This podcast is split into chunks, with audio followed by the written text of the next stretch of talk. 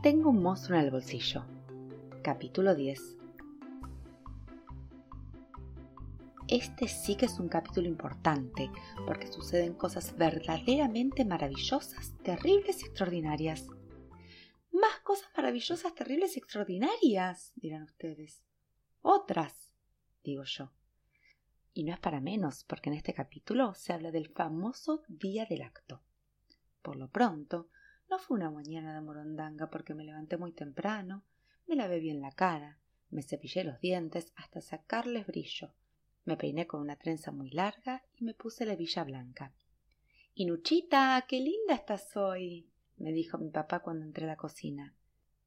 Y yo me senté a tomar la leche pensando que este parecía un día bueno, un día tibiecito, que no parecía el día peligroso de mis pesadillas. Inés, ponete el delantal que está en la percha, Está recién planchado y ya tiene la escarapela puesta.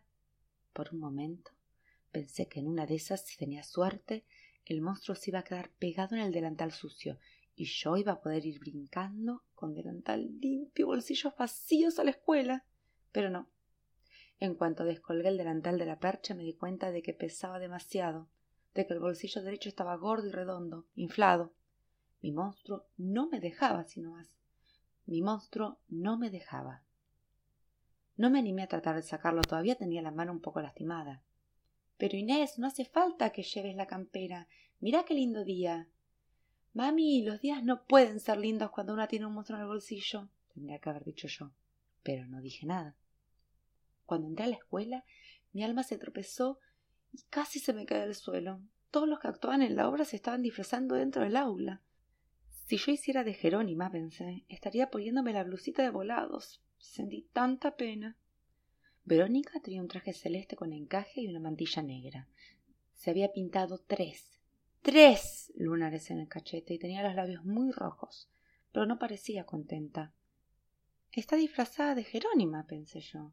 Pero no es Jerónima. Jerónima no puede ser Verónica porque Jerónima soy yo. Y se ve que pensar eso me hizo bien, porque enseguida el alma me volvió el cuerpo y pude entrar sin tropezarme al aula. La señorita Betty estaba muy nerviosa. Se notaba que estaba nerviosa porque estaba despeinada, tenía los cachetes colorados y tartamudeaba un poco. Benines, ayúdame a ver si vos podés pintarle los bigotes a Federico con este corcho. Mm, no, no, no sé qué me pasa, que no me sale. A mí muchas veces una maestra me había parecido mala, pero era la primera vez que una maestra me parecía tonta. Me saqué la campera para estar más cómoda y no me importó que se me viera el bolsillo. El bigote de corcho quemado me salió muy bien, porque Federico se quedó bien quieto mirándome la trenza. Nunca te habías peinado así, me dijo. No, nunca. Después del bigote de Federico, me ocupé de la galera de Sebastián, que tenía poca plasticola y se le estaba desarmando. Después le pinté la cara de negro a Andrés, la peiné a Janina, y estaba tratando de ayudarla a Paula a abrocharse un cinturón de terciopelo que le quedaba demasiado chico cuando y. Por favor. Por favor. No tuve que darme vuelta para saber que era Verónica. Estaba tan nerviosa que se había puesto a llorar. Cuando la miré de reojo vi que ya se le habían despintado los tres lunares. Por favor. pedía.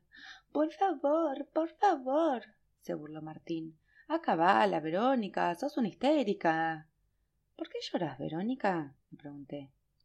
Verónica lloraba porque el peinetón se resbalaba y la mantilla se le caía al suelo porque el vestido era demasiado largo y se lo pisaba, porque no se acordaba si tenía que entrar antes que Andrés o después que Andrés, porque le dolía un poco la panza, porque el papá no iba a venir al acto, porque el papá no soporta los actos, porque la mamá no iba a venir al acto porque la mamá no soporta levantarse tan temprano y si se levanta temprano, después anda nerviosa todo el día.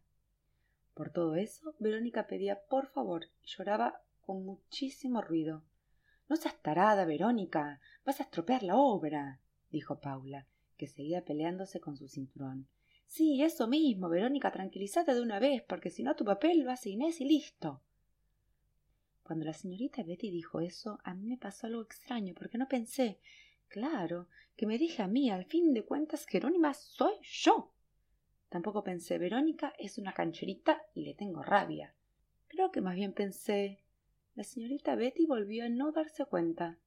Y miré y la vi a Verónica con la cara sucia de los lunares despintados, con el peinetón caído y la mantilla arrugada, con los mocos que le corrían por la cara, apretándose las manos contra el vestido de encaje y repitiendo siempre igual, pero ahora en voz más baja. Por favor, por favor.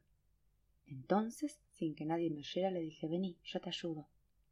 Fuimos al baño para que se lavara la cara. Ahora sentate acá que yo te peino. Y empecé a peinarla despacio. ¿Viste qué poquito pelo tengo? se quejaba mientras se sonaba los mocos en el pañuelo. Poquito y finito, es un desastre. Y yo pensé que tenía mucha razón, que su pelo no era lindo, que era más bien un desastre. Le sujeté el peinetón con mi villa blanca y le pinté un solo lunar, porque con uno solo quedaba mucho más linda. Después ella bajó la cabeza para que yo le pusiera la mantilla y la levantó de golpe y me preguntó ¿Qué tenés en el bolsillo? Nada, cosas mías, le dije, y después le expliqué cuidado.